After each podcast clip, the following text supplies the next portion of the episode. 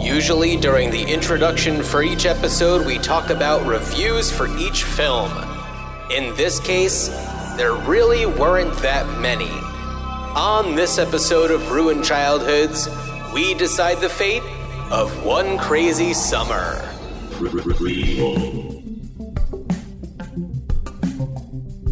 Sequel. Re re reboot. Which one will it be? It's the Ruined Childhoods podcast. Greetings, Starfighters! Hey, welcome to Ruined Childhoods. I'm Dan. Hey Dan, how's it going? Uh, it's going all right. It's going all right here. And by you? Oh, things are good. You know, we've had some uh, issues. Dan, you are uh, the the father to a a freshly born baby, so uh, sometimes we can't record as uh, quickly as we as we want to be able to. And you know what? That's just the way it goes. And we'll just pretend that it has more to do with the three month old than the eight year old uh, that I have also fathered. Uh, Shots fired. Can who's sometimes uh, less predictable. hey, I get it. I get it. But uh, I guess it's turning out to be kind of a crazy summer for you, huh? It is indeed one crazy summer here. um, not the kind that will end in a regatta, unfortunately. You know, I saw something recently. A friend of mine who lives in the UK posted pictures on Instagram of a regatta, and I was like, hey, what crazy summer. And in Uh, that picture of the regatta, was there one ship that is clearly like not of the level uh, of the others, not of the budget of the others, but but yet has the the willpower to make it through, a la summer rental or one Now that- crazy summer. now that you mention it um, so yeah let's talk about one crazy summer. I feel like we we said we said our piece about um about mrs doubtfire and i i will love that movie and defend it till the end of days. And now we can uh now we can move on. It's kind of how I feel about the movie End of Days. Although no, uh, so dan should i just go ahead and launch into a synopsis yeah, go yeah. Just, Okay. just go for it, and then we'll we'll do the background and and we'll Okay. everything else we need to do. High school graduate Hoops joins his buddy George on a summer trip to his family's house on Nantucket so he can focus on finishing his animation piece about love for his college admission. The only problem? Hoops has never been in love. George and his Nantucket pals, the Stork twins, and Ack, encourage Hoops to go after Nantucket's hottest babe, Cookie, who seems to take a shine to him. But it's clear that Hoops has a bone with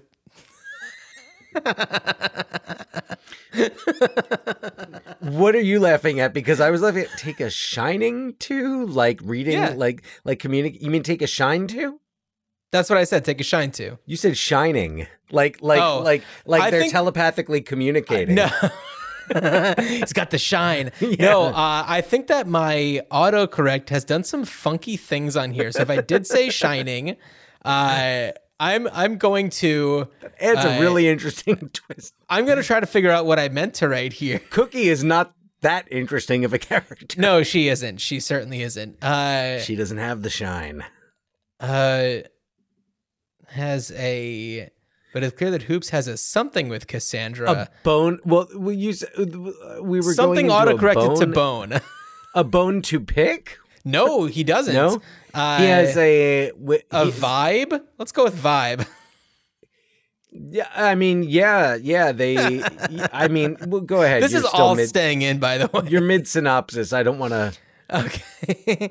Uh, let's see. Uh, yeah, but it's clear that Hoops has a vibe with Cassandra, a local musician who is fighting for the ability to buy out her deceased grandmother's boarding house before the Beckersteads can swoop in and convert it to a lobster restaurant.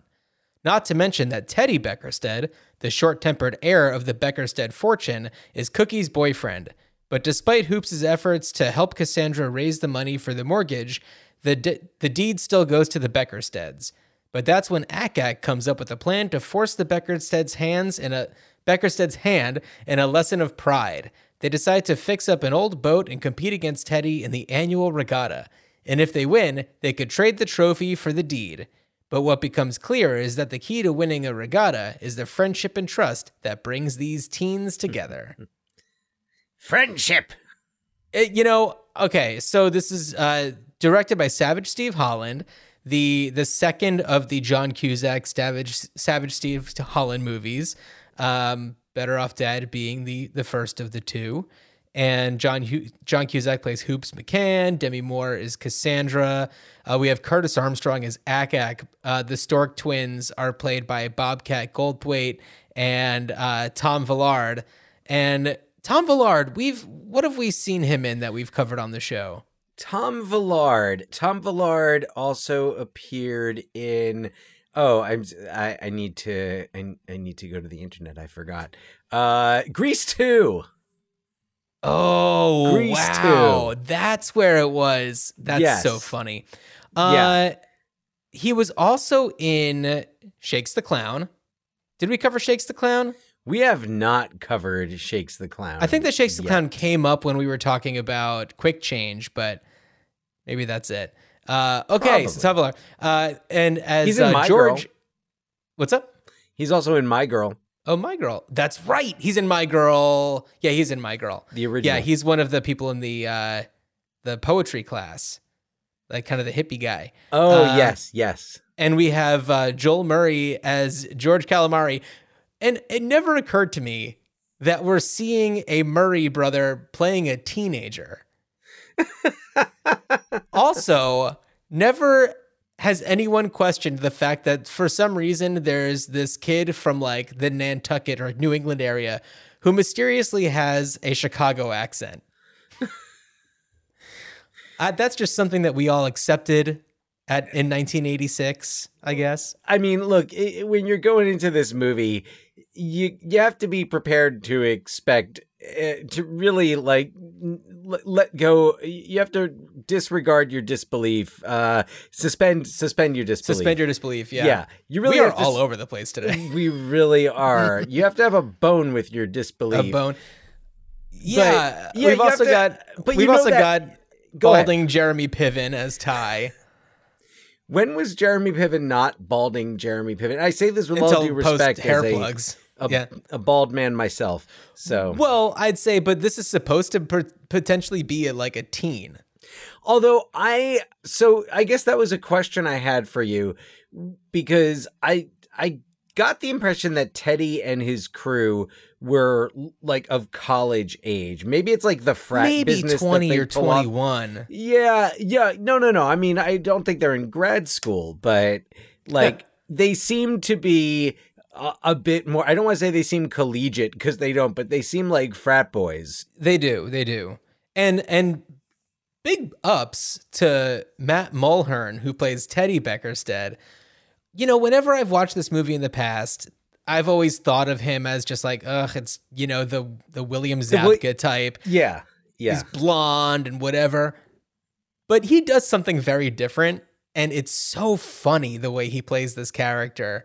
It's so comical and cartoonish, which plays well into Savage Steve Holland's, you know, vibe or bone, if you will. he throws in there's like there it's like he's dumber than a William Zabka character. He Yeah. kind of he throws in this little buffoonishness to uh to the performance. Well, he really nails the like spoiled white, you know, heir to a fortune, like I don't know, part of this family that uh is emotionally and sometimes physically abusive and uh Yeah. it's it, it definitely uh has a a really strange I don't know, feeling to it that um that he gives, that Matt Mulhern gives, and it's I don't know, really impressive. And also Mark Metcalf, who plays his father, is such a good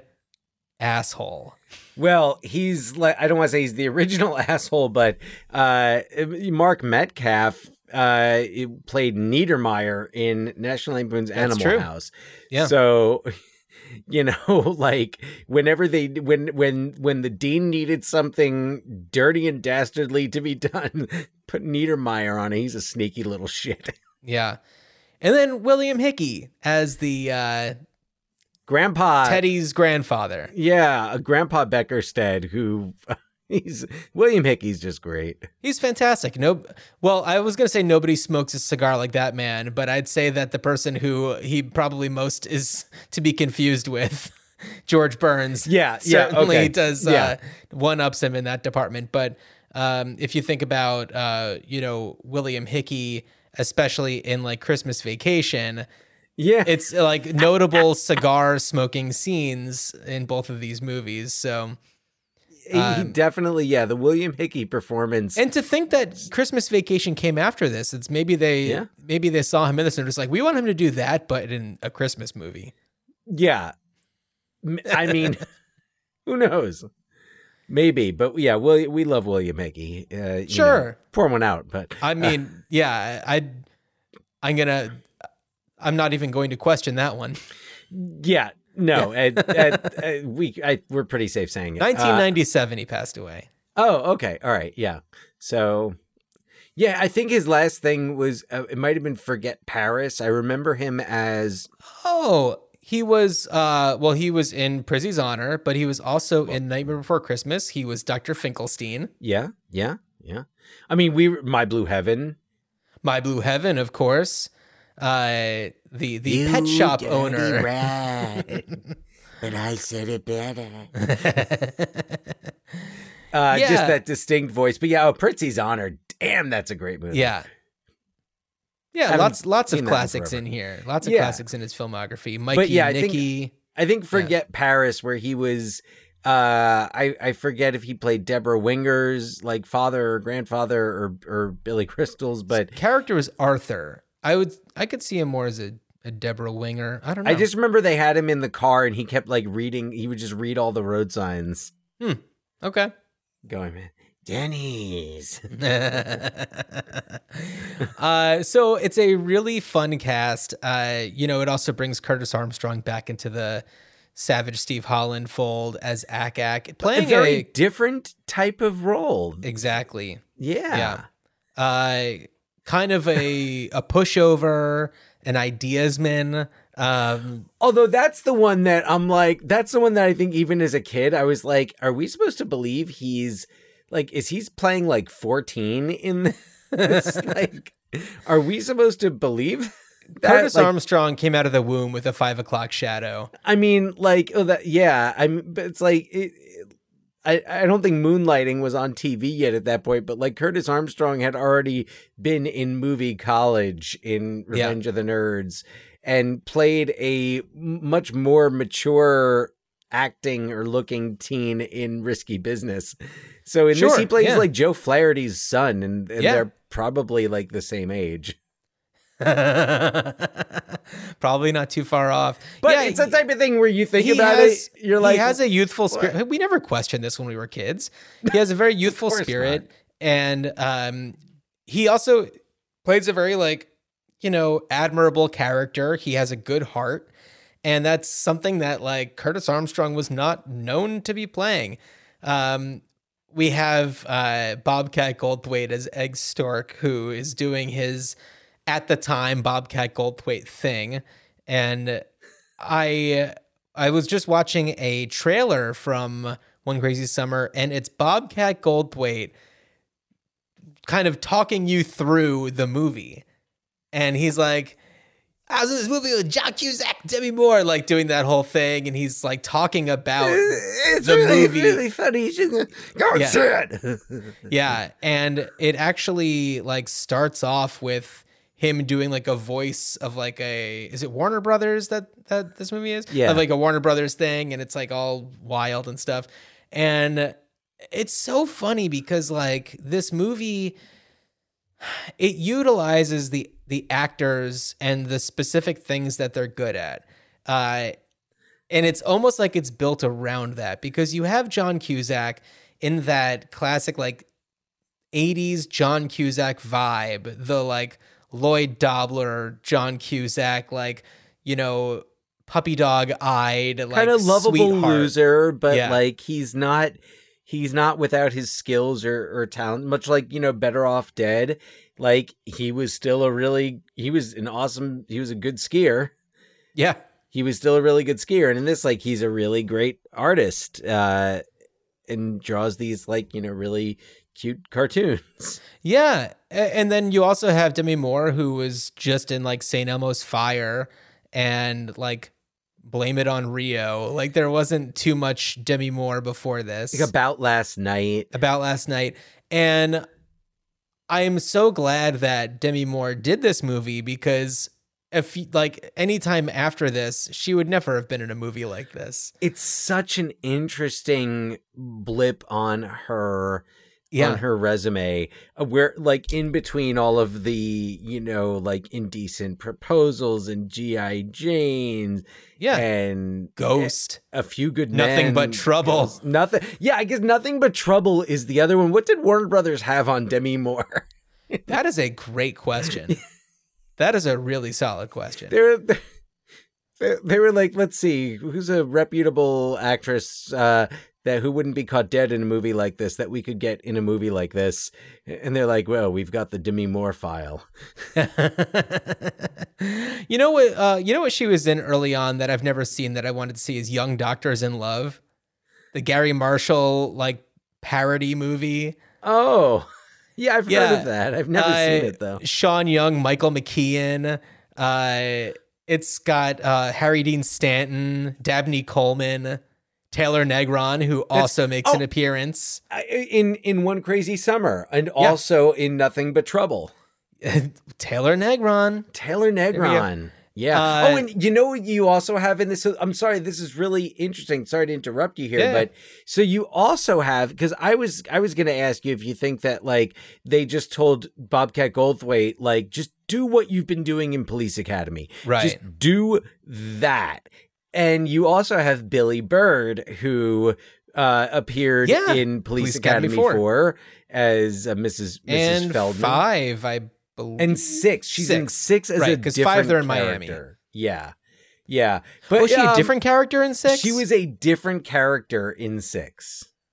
Oh man, what are they? What are you doing to us, Police Academy? I don't know. We have her signed for this, but you know, uh, I don't know. Mrs. Feldman, Mrs. Feldman strikes again. like, yeah, no, she's like, she's like wealthy, and she's it's it's interesting. Oh, Oh, wait, you know what? Except I wonder if maybe if it's supposed to be her character remarried. Sorry, we're digging in way too deep to Police Academy six right now. So, uh, to get us back on back on target here. Oh, you got Rich Hall, comedian Rich Hall, who has been touring with Bobcat Goldthwait recently. Oh, really? yeah. I, I'm pretty sure Rich Hall, who's the other gas station attendant, And speaking Uh, of people named Rich, we have Rich Little as Rich- the radio DJ. Rich Little, yeah, yeah. Which, uh, man, another great uh, device of this. Uh, so this movie has a lot of like signs of the time in it, and one of them is the radio call-in contest, Right. where which is what um uh what's his Uncle face uh George's uncle Uncle Frank has been waiting to win this uh, like million dollar call-in contest and Yeah. I know that they do still have like radio call-in things but they're not it's not what it once was. No. So, um did you ever you ever win any radio call-in contest, John? No, I never did. No. Did you? You did. A few times, yeah. Yeah. Um, you know, uh, tic- tickets to the to see a, a pre- preview screening of Lethal Weapon three in New York. uh, yeah, I think it was sold as like the New York premiere of Lethal Weapon three, but it wasn't. It wasn't like you know. it's the- really just a normal the test cast screening or was something. the cast was not there. There were a couple of people from the Z100 Z Morning Zoo that were there. So, um, right. Uh so uh, there was that i had wa- i won tickets i won concert tickets once uh and uh, like saw the strokes Okay. with concert tickets i won my my first dvd player Oh, I remember which- this. Yeah, and it was I I had to go into New York City to the WPLJ headquarters. Wow. at One Penn Plaza to get my my big DVD player, which came with a free copy of Austin Powers International Man of Mystery, Not bad. a coupon to get because this was fall 1999 Mhm. and it had a coupon to get a free you'd send it in you get a free copy of The Spy Who Shagged Me Oh. on on DVD and it also came with um like a free trial like membership for this new thing that you could do where you'd go on to a to the web to a website and you'd choose your movies and they would send you the DVDs in the mail.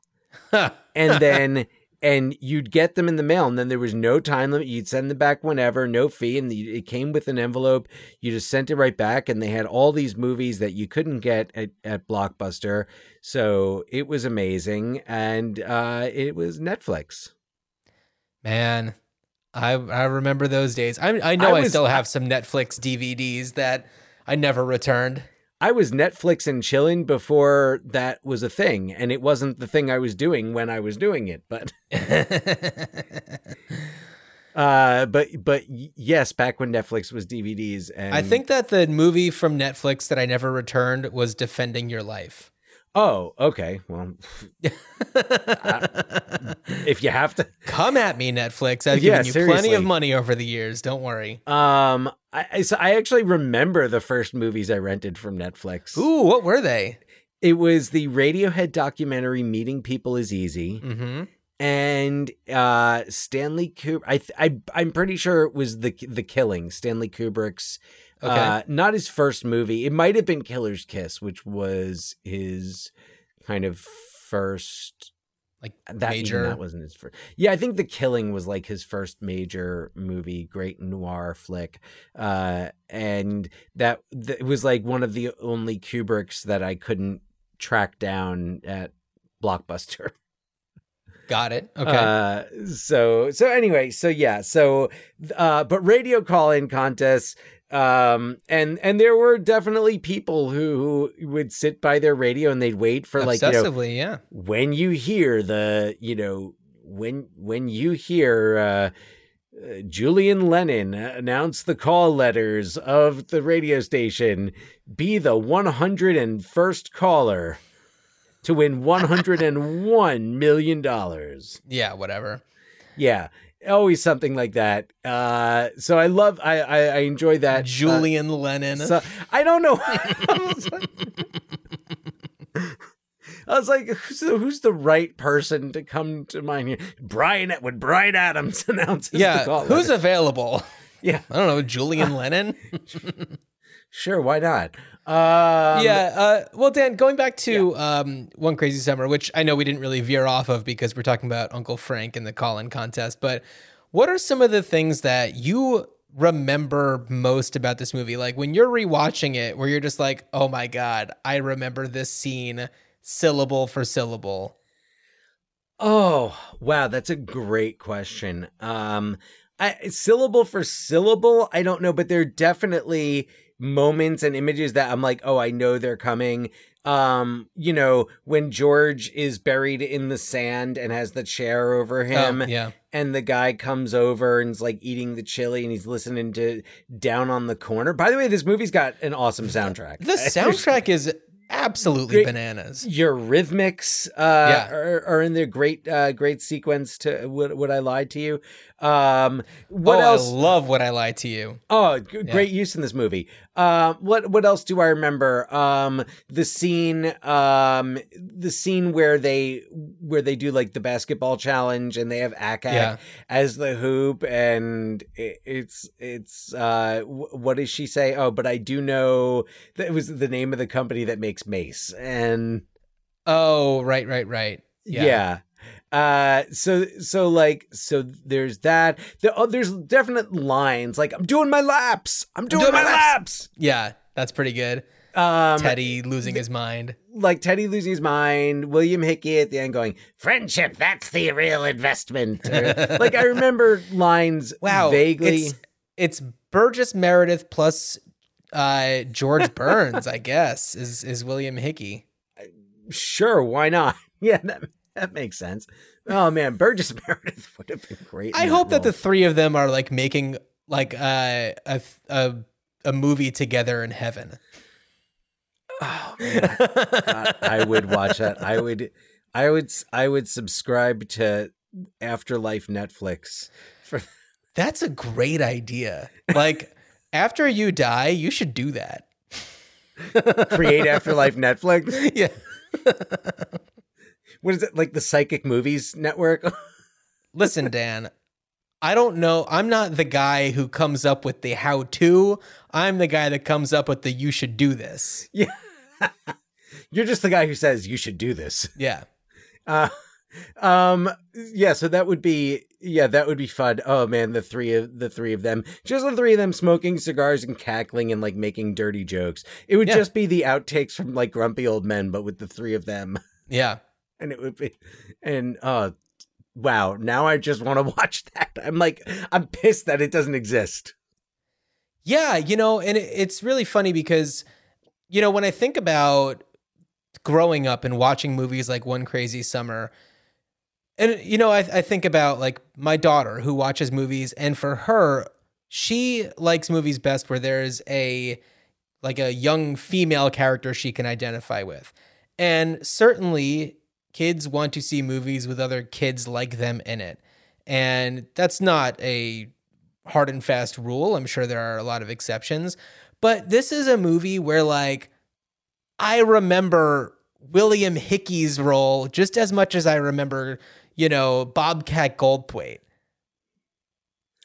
Yeah, I, I mean, that's it's also like what we gravitated to as as kids, and it was also like we didn't have all the choices. Like we couldn't go through all the streaming services and say, No, of course, yeah. you know, hey, hey Siri, show me streaming options with strong female leads. Yeah. It was like, oh, oh. Siri is actually responding to me now. uh, um, so it, it was, you know, it was really just like we saw One Crazy Summer a lot because it was on HBO Yeah. a lot. Anyway, I'm just going back to the scenes that we remember really Sure. well. Bobcat uh, telling the story about like the the kid that he used to pick on. Yeah. I used to Uh, beat him up. Yeah, like, Ack Ack, hey, why are you so fat? Ak- Ack Ack, uh, you know, collecting shells on the beach. Yeah. Mm-hmm. So there's a lot of those like just scenes that uh, were there any that you just remembered word for word?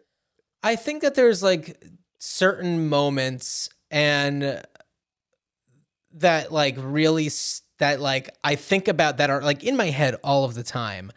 And one of them, and this one is just it's the way that Bobcat Goldthwait does this line read, but it's when he goes to the so when they're on Nantucket, there's a movie that's being filmed about a dolphin with rabies, which is fantastic. And the Stork twins somehow have these like jobs where they're just watching the prop truck at night. it's like the wardrobe and prop truck at night or something.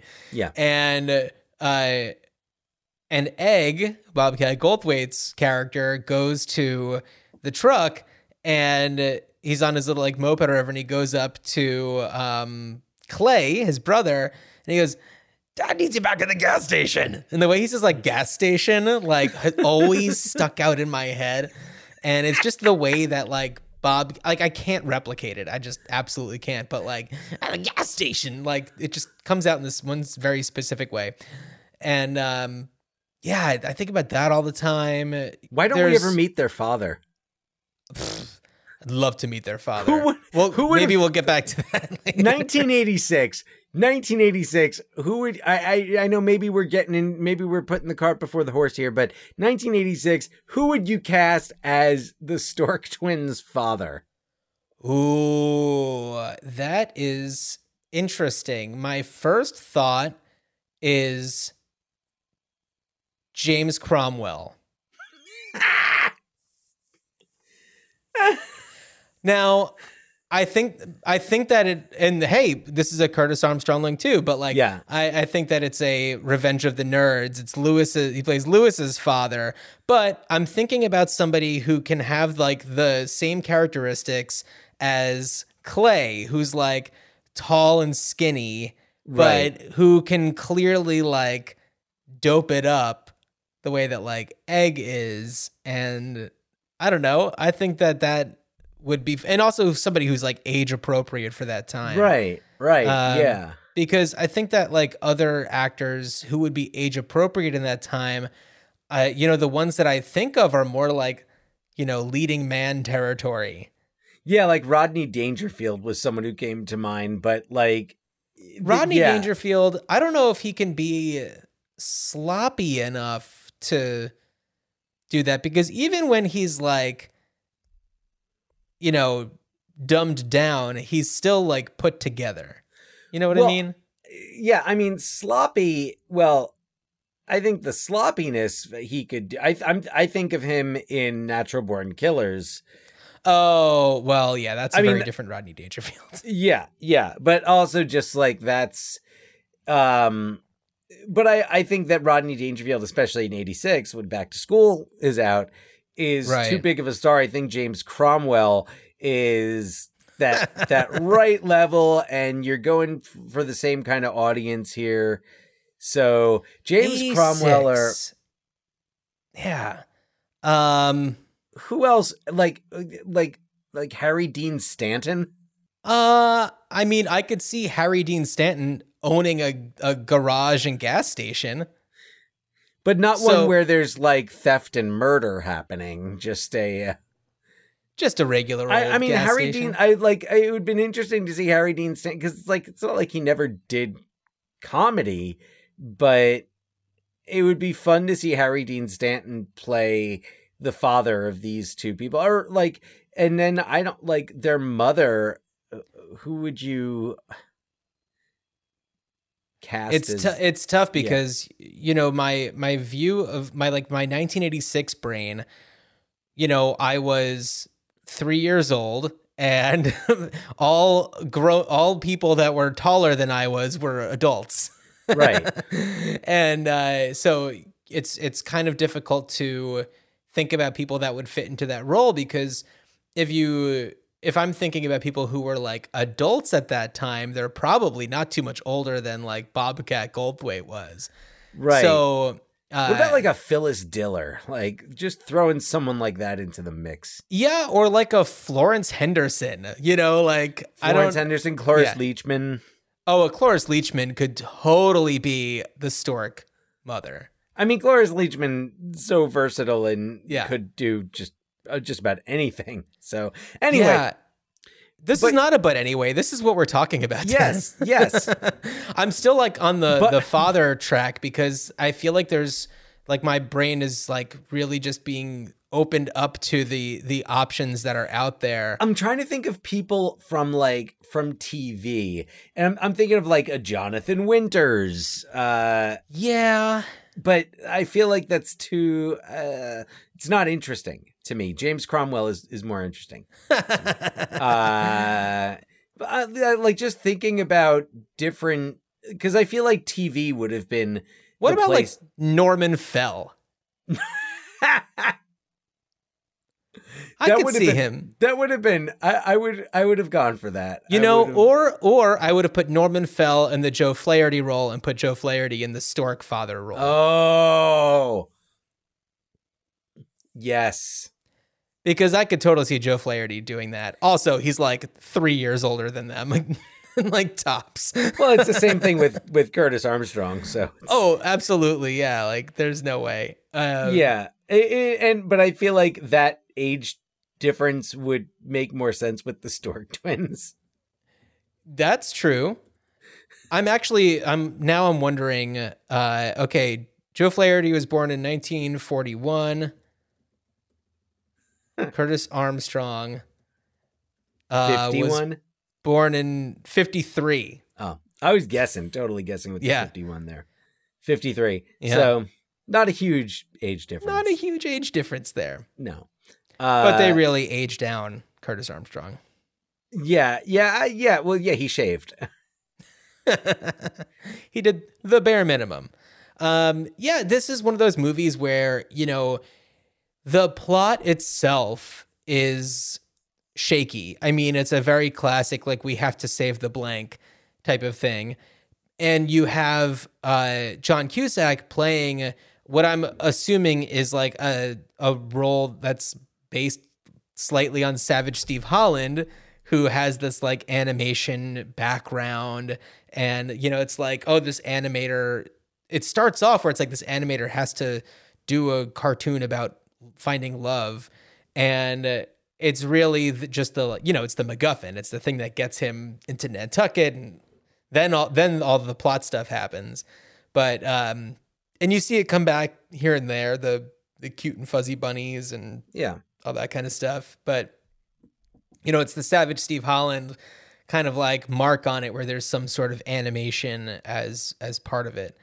And uh it's it's fun and it works for this movie. Uh this movie has a very distinct personality similarly to you know Better Off Dead where you have like the $2 thing going on. I feel like One Crazy Summer is so is different enough from um Oh my Better Off god. Better Off Dead. I don't know why I blanked on the name of the movie I just said a second ago. Of Better Off Dead, you know, it kind of has its own identity while still being like feeling like it's part of this family. Yeah. And uh, I I think that a lot of that credit just goes to the the cast. I mean, clearly being uh, in Nantucket is a different feel when you know, as opposed to like somewhere where there's skiing involved. Um, but you still have the like, you know, John Cusack's character being an illustrator. being an illustrator, but also this like kind of not even a wannabe athlete thing because it's not like he even wants to be an athlete. And there's and th- there's there's story here that that really doesn't get explored. I guess Oh, with yeah. his mother wanting him to be uh, like a basketball player. Yeah, I I mean, I don't know. Is it ever explained if Hoops is his given name? Uh yes. Uh I think he I think he explains that that's not his See, I don't even remember that, but it's like all people ever call him is either Hoops or McCann. And, Yeah. you know, once he gets to Nantucket, he makes a name for himself pretty quickly around town. They Everybody know knows who he is. Oh yeah. yeah. You know, Ty sees him at the drive and he's like, it's Cookie, and she's with McCann. And it's like, how do you know who this guy is? like they've been going to school together forever. Yeah, no, not even close. Yeah, it's Yeah. is that George McFly? Yeah, totally. So, uh, also, I got to say, this is one of those. Like, I love seeing movies and like keeping a, a list in my head of movies that take place at drive-in theaters. And uh, this this one has a, such a great drive-in theater scene. I, I just love it. So, Yes. Yeah. big fan of that. Great so, drive-in um, theater scene. yeah, I don't know. I I really feel like this movie kind of just like goes under the radar, but and and for so many people like just haven't heard of it. And it's like if you just want to watch something that you don't have to think during, put this on because like the less thinking you do the better. You're going to just realize like uh what is what is happening? Why are they doing this now? Oh, they just wanted to have a scene where there's a boat regatta. So they're going Gotta to have a- make it happen. Gotta have a regatta. Uh Gotta that, have a regatta. That and and the scene where uh Bobcat Goldthwait is in the monster outfit. My God, the like Godzilla outfit, Well- and he's stomping all over the model of this of the, the city. setup the setup to this is fantastic from him like sn- sneaking into the eh, not being able to get out of the suit and then Right. being in the bushes when William Hickey throws the cigar and it lands in his mouth so now he's got smoke pouring out of his mouth Yep. and and he starts walking in this panic just starts stomping all over the Beckersted Estates model and the are we to assume Japanese uh bank officer Yeah. who like gets a kick out of it all. It's real. That's probably the most well thought out part of this movie. it that's very well orchestrated. that okay, there's that. There's and here's a character we haven't talked about, Squid. Squid, George's sister, Squid Calamari. Squid Calamari. Who's who has this dog who like I think the only thing really wrong with the dog is the dog's got one of those cones over its head so it won't like, you know, It's got like a bandage on its ear or something. it's got a bandage on its ear, it's got a cone around its head so like it won't lick its balls or whatever. And uh but everyone just makes fun of this dog. I love the whole thing with the uh uh the crossing guard who uh you might recognize as Ricky's mom from Better Off Dead. right. Mhm. I was like I know that voice sounds familiar. yeah. Uh, and then the whole thing with if someone slaps you was that something is that something you've ever heard of outside of the context No. of this movie where if you're Right. making a if you're making a silly face to make fun of someone and you get slapped on the back while you're making it your face will freeze that way You know, there's always that it's like if you make that face too long and it's gonna stick. but like the whole setup with that and then the two girls on are with the frozen faces are Dog from space. Yeah. but Squid is just so like she doesn't say anything, but she just gets her revenge. Oh yeah. and especially And after then those ol- girls come back in the movie and their faces are still all messed up. That's Oh great. yeah. Yeah. Um and she does the thing with Taylor Negron and Rich Hall where she Yeah. closes their ties into the Where their ties just so conveniently go inside of the car. but it builds up it builds up to to the end when she helps them uh when when she uh help is on the way. Yeah. Squid is on the way, man. No, when Squid gets uh oh, because what's his face falls into the uh Mr. Beckersted, Teddy's dad, Yeah. uh fall like is knocked off into the water. And He's s- trying to shoot a crossbow at their sail. Yeah. And yeah, and uh, Squid inside the dolphin with rabies uh, tips the boat so that he misses and he falls into the water and just saves the day. Squid's so wonderful. She's fantastic. What a great character. oh yeah. I hope she's well. Yes. Yeah, don't don't know much uh, uh of of what that actress has done since. She's fantastic. I really appreciate her Yeah. and I wish her well. That's all. Absolutely. I hope she hasn't done anything terrible when I look her up in a minute. Yeah. No, I hope she's alive and well and, and I hope that her Wikipedia page doesn't have a controversy section. Oh no. oh no. I do the I do the controversy section check a lot. Uh yeah, I bet. That's- Kristen Goelz, G O E L Z. Uh, let's see. Has she done anything? Oh wow. She was in One Crazy Summer, and then the TV one episode of the show, The New Adventures of Beans Baxter. Oh.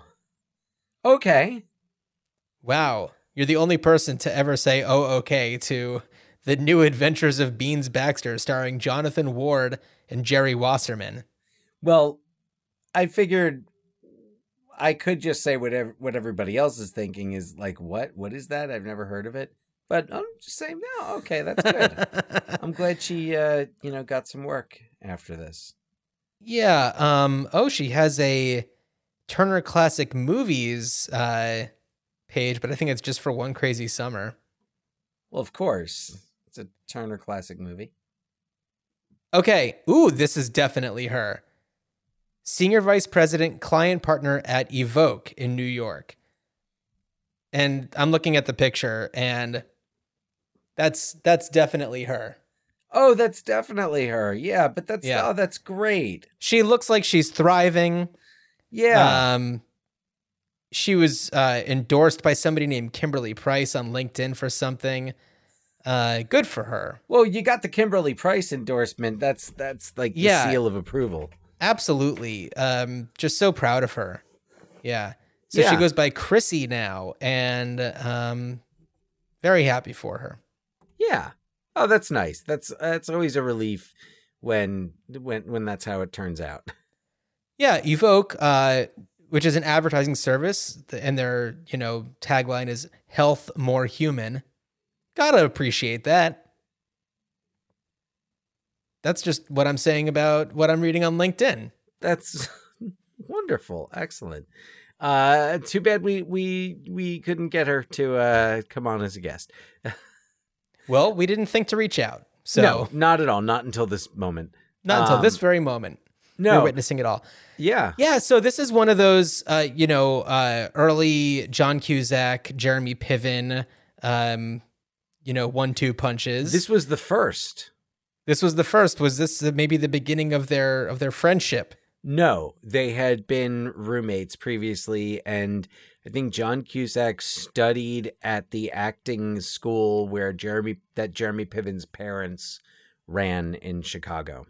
Ah, the Pivens Institute, Yes. the Piven Institute, Yep. the Piv Institute. The Pivens. Yeah, you got there. You got there. You got there in three. Good job. nice. That's my Wordle score. Yeah, Pivens. Got it in three. Uh, yeah. So, uh, but and yeah, Jeremy Pivens. You know, of course, uh, his his old Jeremy. I think that we Pivens both just added an S to the end of his name. It's just Jeremy Piven. Yeah. No. Yeah. Jeremy. No, it's not Jeremy Pivens. I swear, it's Jeremy Pivens. Mandela effect. yeah. I would love it if there was a Jeremy Piven thing that was part of the Mandela effect. Like, no, he always had thick hair.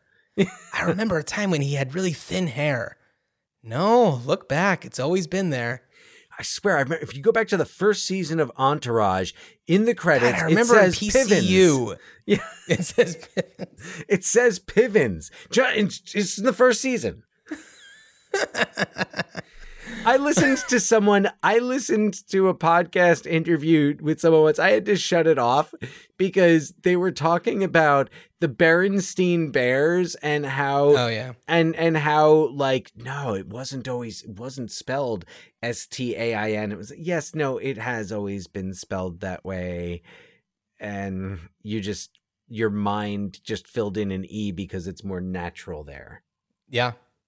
Yeah, Yeah. There's no, there's no Mandela effect thing. Yeah. Sorry.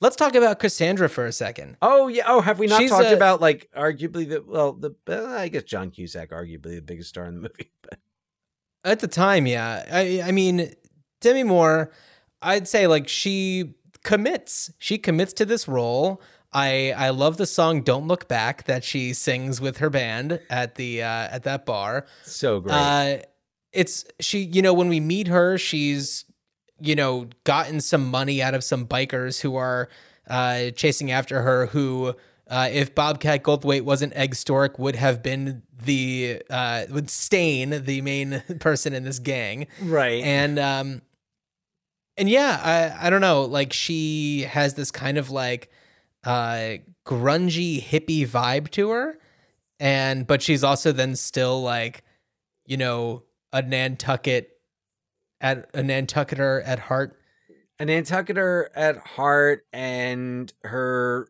music is very 80s like synth pop. Uh, so the grungy, folky vibe is really just. yeah just I think that yeah, the look I think was was off for the style of music, but it made sense for the Well, type she- of person that that Hoops would have been attracted to. she's got to be the the the counter cookie. She's the anti cookie. Yeah, because Cookie is you know blonde. She's shows off her body, whereas Cassandra wears like loose clothing and has like weird braids in her hair that typically wouldn't be there. It's not super, I don't know, well kempt, and she's yeah, she's kind of grungy in that way. She Um, hitchhikes. she know. hitchhikes. She's kind of a badass. One of the things that I found peculiar in my last watch is that I, and I forget exactly why it happens, but she, they pick her up on the way to Nantucket and like save her from these biker guys. And then she's like instantly just like buddies with them all. Like instantly, George, who's like driving the car, like does or says something. And she like, they all kind of like, go like George and just kind of like hit at him and she does it too and I'm just like, "Huh, okay, she's already that comfortable with them to do all that. So that's great. Well, she and Hoops have some bonding time on the on the. They all bond on the ferry. Right. Yeah, I think this was pre ferry though. Anyway. maybe.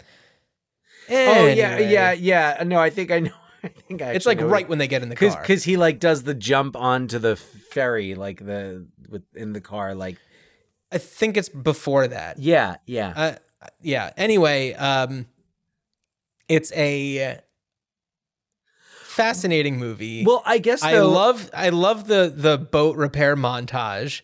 the boat repair montage is fantastic but wait hold on a second so do we think that maybe if cassandra and george both if not grew up on nantucket like spent a lot of time on nantucket um at their grandparents places uh that maybe they did know each other You know, well, Dan, I once knew a man from Nantucket.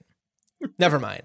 Uh, I uh, maybe, but they never this they never say that. Well, also, like, it wasn't until this most recent viewing that I realized that, oh, she probably, like, I didn't think that she lived there.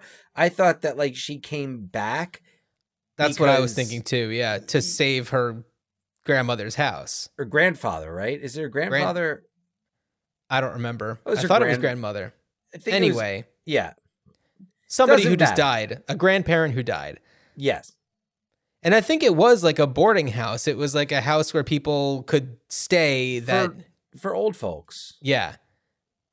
Yeah. It was like a, yeah, the boarding, boarding home for seniors. Yeah. Yeah, so it's Grandfathers. okay. grandfathers. I'm so sorry I mischaracterized the experience of Cassandra Eldridge. Yeah. I mean, just a whole alternate timeline now. Ooh, uh, one crazy summer into the summerverse. in the the multiverse, the hell, the savage, The multiverse of savage, summer? savage Steve Holland verse. I I'd be down to get involved in that multiverse. Well, you know what though that it, it kind of brings us to uh the the what would you do here? What what what would you do? Well, what what what would I do is, and uh, I, I'm I'm just gonna say, uh, you know, S- Steve Holland, uh, from from here on.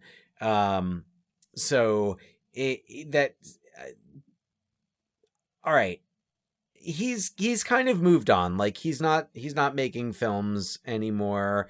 We talked about it. Did with a lot of like Off Dead. Nickelodeon shows, right? Yeah, yeah. So I I think know- with the with I think with uh, Dan Schneider, who does have a controversy section on his Oh, Wikipedia page. Yes, yes, very he long one.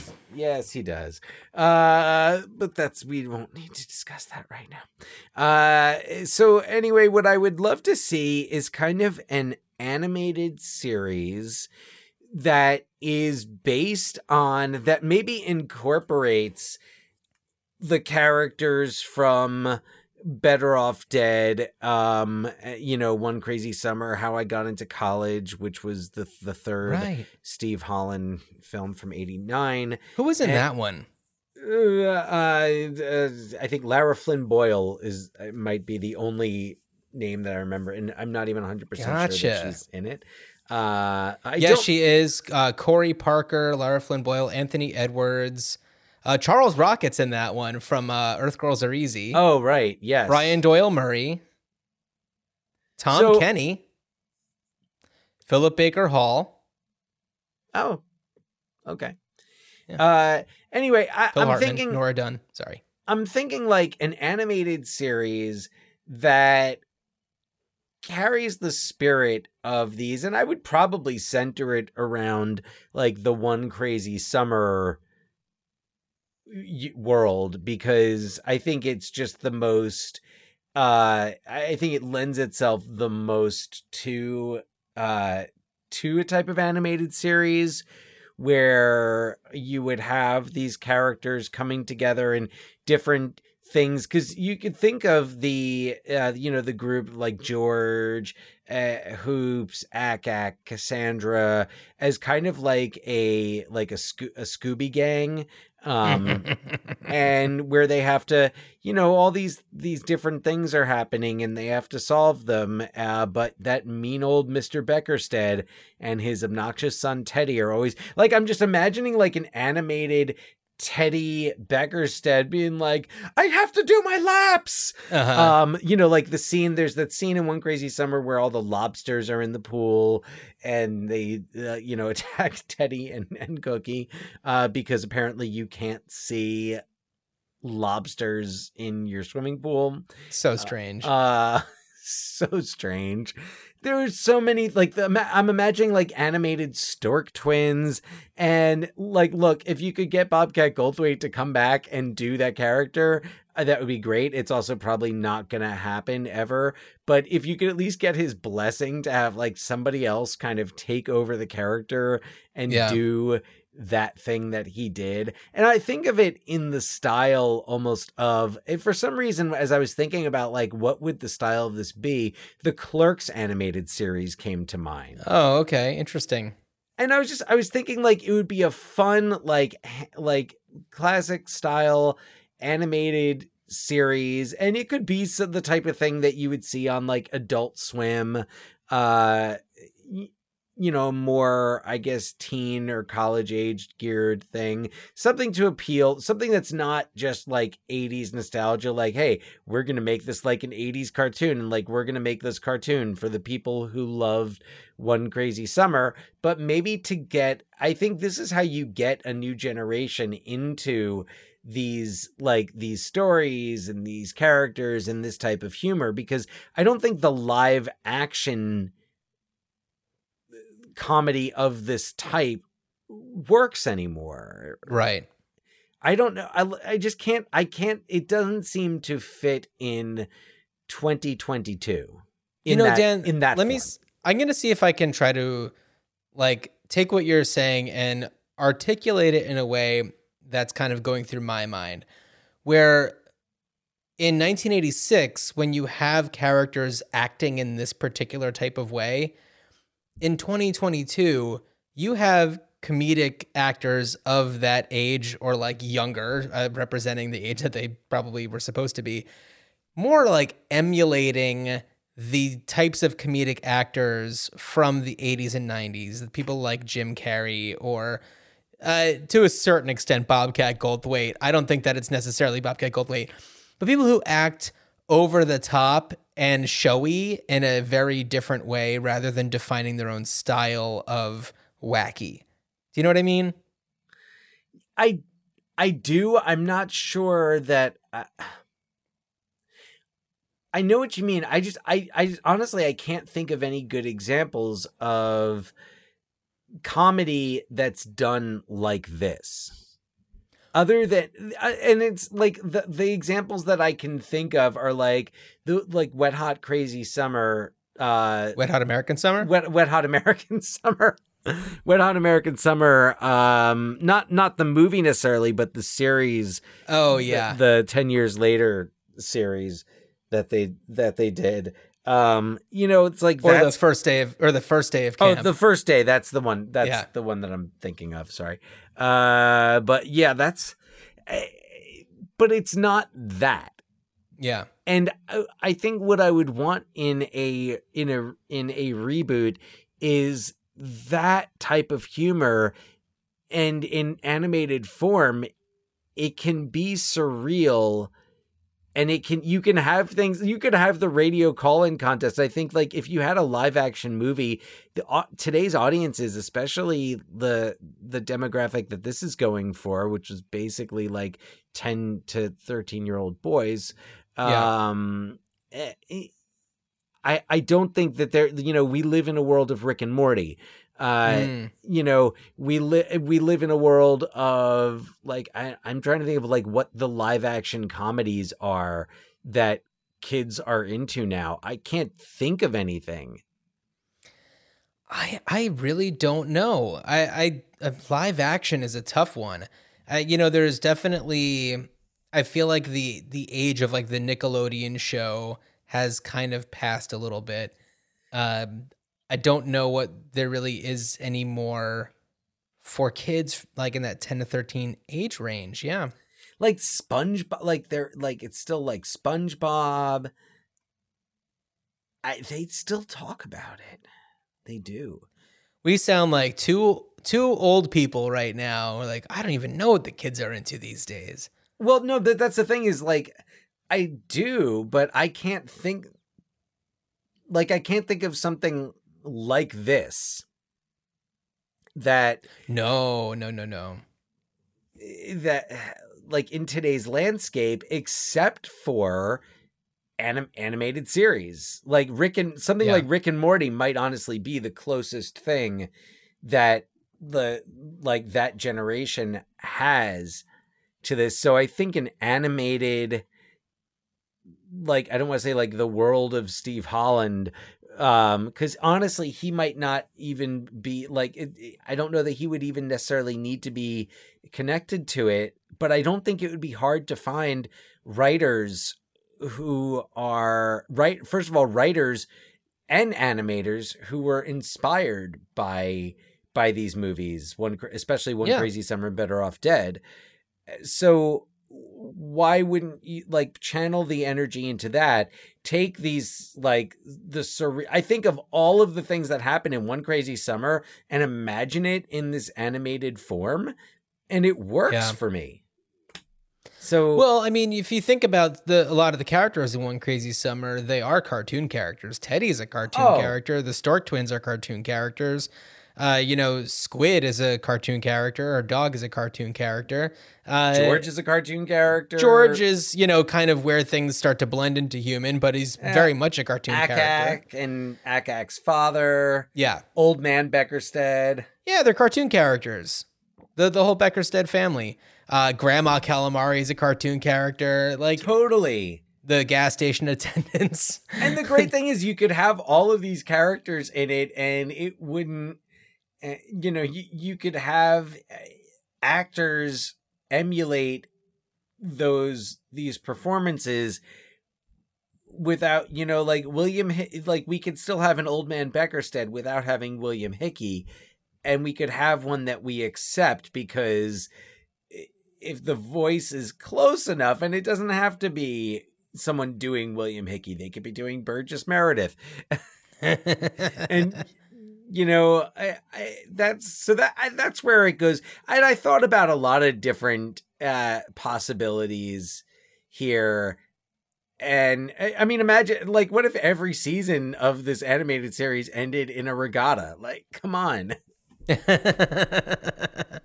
uh, you know, Dan, uh, as you're talking about this, it's kind of making me wonder if this entire movie is kind of in the imagination animated world of Hoops McCann. this is his love story where he and Cassandra are really the only two characters that are not cartoon characters and everybody else. I mean, even Ty, Jeremy Piven's character, and I say that uh, P I V E N apostrophe S character, uh, you know, is very cartoon character like. He is, you know, funny. Um, yeah, so it's kind of He's kind of makes you think if like there's it's kind of crossing over into his world of animation in the in the way that these characters are described. And you know, uh the what I was thinking of for this cuz this was a really tough one for me because it's such a specific kind of movie and it's it's one that is not well known. Uh, I think that it's one that like if you know it, you totally know it. You don't really forget it, but um, it's not one that most people are super familiar with, and it's it kind of is its own strange thing. And you know, a lot of people know Better Off Dead, and then once you tell them about this, maybe they'll be like, "Yeah, I remember something like that." Or if they're like just big John Cusack fans and they're completionists of his work, then they might re- recognize it. But it's so different from you know a lot of his other work that it's just this it's othered in a lot of ways. And um, I was thinking at one point of like, you know, what if there could be a way to tell the story of this summer from different characters' perspectives, but it's just not that kind of movie. It's not that kind of story that peop- that people are so familiar with. It's not like you could do what are you what are you doing? Sorry, but you described that and it just made me think Robert Altman's One Crazy Summer. oh, I watched the shit out of that. like remake it in the style of Nashville. I would love that. That's great. No, but it's like no one's clamoring for like Joe Flaherty's character's point of view of like this entire summer. You know, it, that's just not anything that anybody wants. So, uh, one thing that I was thinking of is like, well, what do you do with these movies that are so specific and so just like pre- they're pretty obscure? They're kind of like just on the border of like obscurity and mainstream. You know, it's like it's got all of these people in it that could make it mainstream, but it's just too weird for it to be mainstream. And I know that there's a lot of other movies that are like this. And what if you did something with all of those types of movies that are just too weird to be mainstream? And I also put movies into that category like uh, UHF. You know, like uh, it's it's six five thousand. Transylvania 5000. Yeah, Jeff Goldblum, uh, Geena Davis. It's got such a great, incredible cast. And then, uh, you know, something like UHF, it's got Fran Drescher. It does have Weird Al, who is just, you know, forever amazing. But for some reason, they just like didn't transcend out of their like kind of cult status. And uh, I feel like there needs to be some way to honor these but not to like remake them, not to make an, a series out of them or to do like an animated thing of them, because I think that that takes away from the things that make it make them all so unique. And that's what I was thinking, like a series of board games that are centered around the plots of these movies and you have each person the you know it's a bunch of the characters are like the pieces and it's like an old school style board game like uh life or something like that where you know you move the spaces. It's you know uh i feel like there's room for something like that in this. And you know if it's one where there's like cards that you pick up they they reference the you know the aspects of the movie. And to have like a series of these obscure movies in board game form i think would appeal to the types of people who are probably into these movies. It's like a collector's item for people who are probably into collecting shit. And it's like you're you're kind of there for the weirdos to have fun with them. And you know it's not something that would cost a lot of money to produce. And you know i don't know. I think that there's a, a world for that you're looking at me like i'm crazy No, no. I I would be interested. I'm I'm imagining it. I'm imagining like the boxes. For some reason it's it's Transylvania six five thousand is like the one that I'm imagining. transylvania 6 five thousand. It's like if you want to have random shit in the background while you're on a Zoom call, like that's what Yeah. you get. Like when CNN interviews me, that's what I want to have behind me. Is Yeah. the Transylvania six five thousand board game? So yeah and honestly it's like it- they the the less complicated the better for something like that they can be very formulaic but just fun to play because you know that you're doing something having to do with this like weird obscure cult movie that has so many things that would that should make it mainstream but just aren't and uh, yeah i don't know It- this was a really hard one for me though uh, because i really tried to find a way to like have some sort of movie or tv thing and nothing just really sat with me that well No. So yeah, no, I'm imagining. So would the one crazy summer board game have like a spinner or dice or a pop-o-matic bubble? Uh uh i think that it would be dice and cards um yeah i think that would be the way to do it dice I and haven't like figured out exactly what the game how it functions Oh no, I'm just I'm like well, I imagine like to like to win the game you have to win the regatta. oh well i mean that's just kind of where you are on the But is that that's like yeah, but that's where you are. So like maybe you get a you get a card and it's like oh like you just put Teddy's uh who was it uh Corvette Lamborghini or Ferrari or something. Maserati yeah, yeah congratulations. You just got uh you just chainsawed yeah Teddy's car in half and got his engine. uh oh dad needs you back at the gas station move back five spaces Yeah, uh-oh, you can't get out of the Godzilla suit. Yeah, stuff like that. Uh-oh, Teddy has challenged you to a basketball free throw competition. Actually uh, I I want like a twist on Monopoly could potentially work for The Beckersted Estates. Beckersted Estates It's Nantucket Opoly, which I'm sure exists. yeah They make all of those Opolis. Yep. Oh, all of them. Yeah, I, we were at Target the other day and with Chloe, and she was my eight year old daughter here, who who was like, they make an Animal Crossing Monopoly. Yeah, they have one for our hometown. They have one for everything. I'm sure that the uh, the Opoly structure is uh, fair use. So that's why you, yeah, that's why you just see everything. Yeah, Yeah. yeah.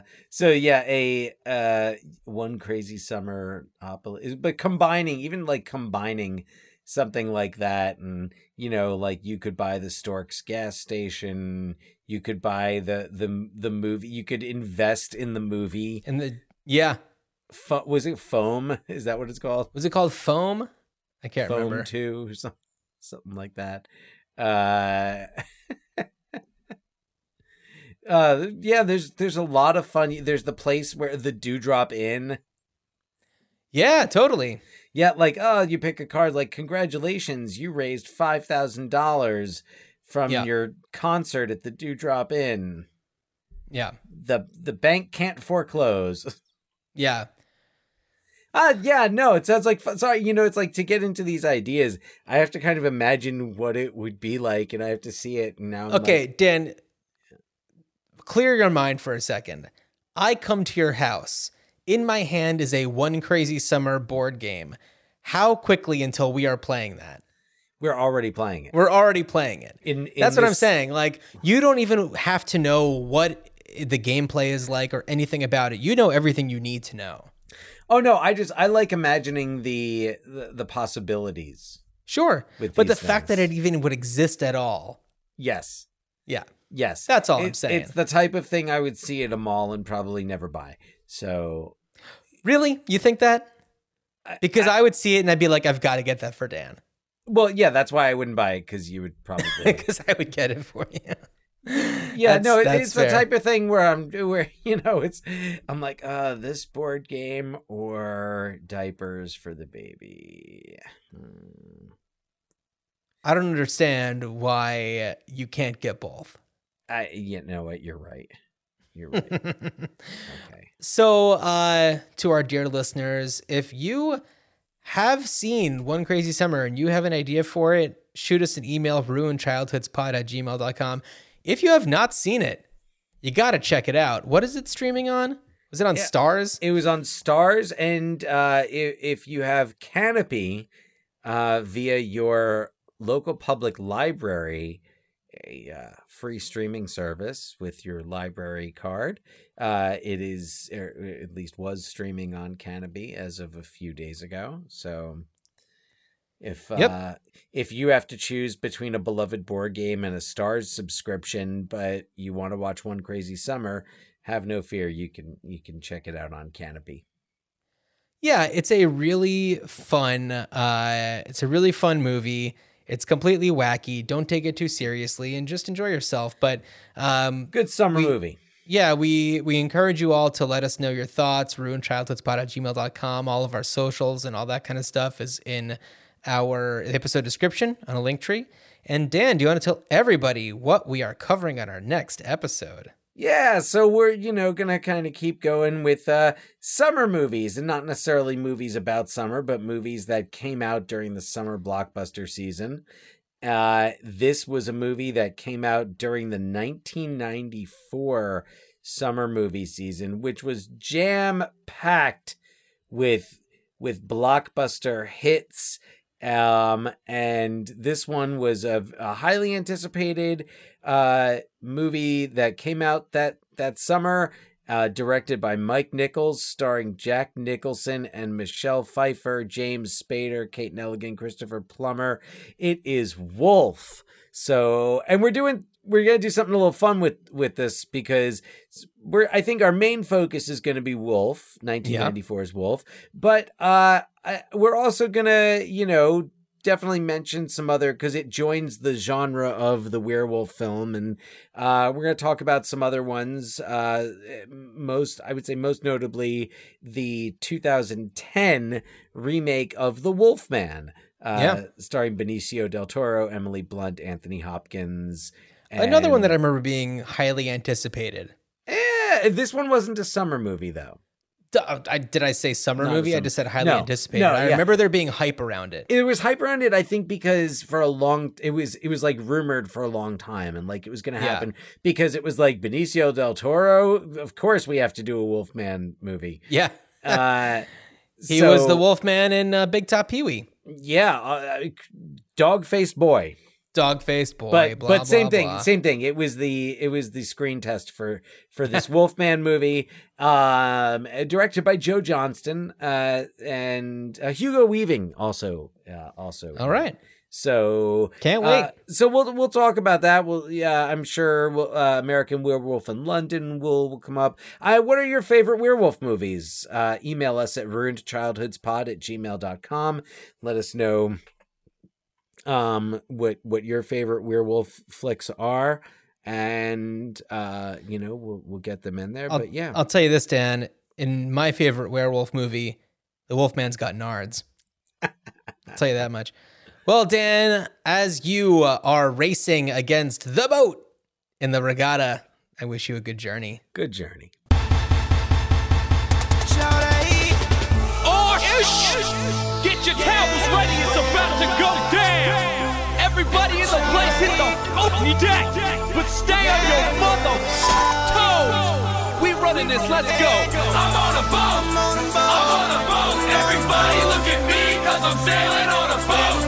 I'm on a boat, I'm on a boat. Take a good hard look at the mother boat. I'm on a boat, mother. Oh, take a look at me. Straight floating on a boat on the deep blue sea. Busting five can't stop me, cause I'm on a boat. Picture drink, I'm on a boat. We drinking Santana champ, cause it's so crisp. I got my swim trunks and my flippin' floppies. I'm flipping burgers, you at Kinko straight flipping cabbage. I'm riding on a dolphin, doing flips and the dolphin splashing, getting everybody all wet. But this ain't SeaWorld, this is real as it gets. I'm on a boat, mother. Don't you ever forget. I'm on a boat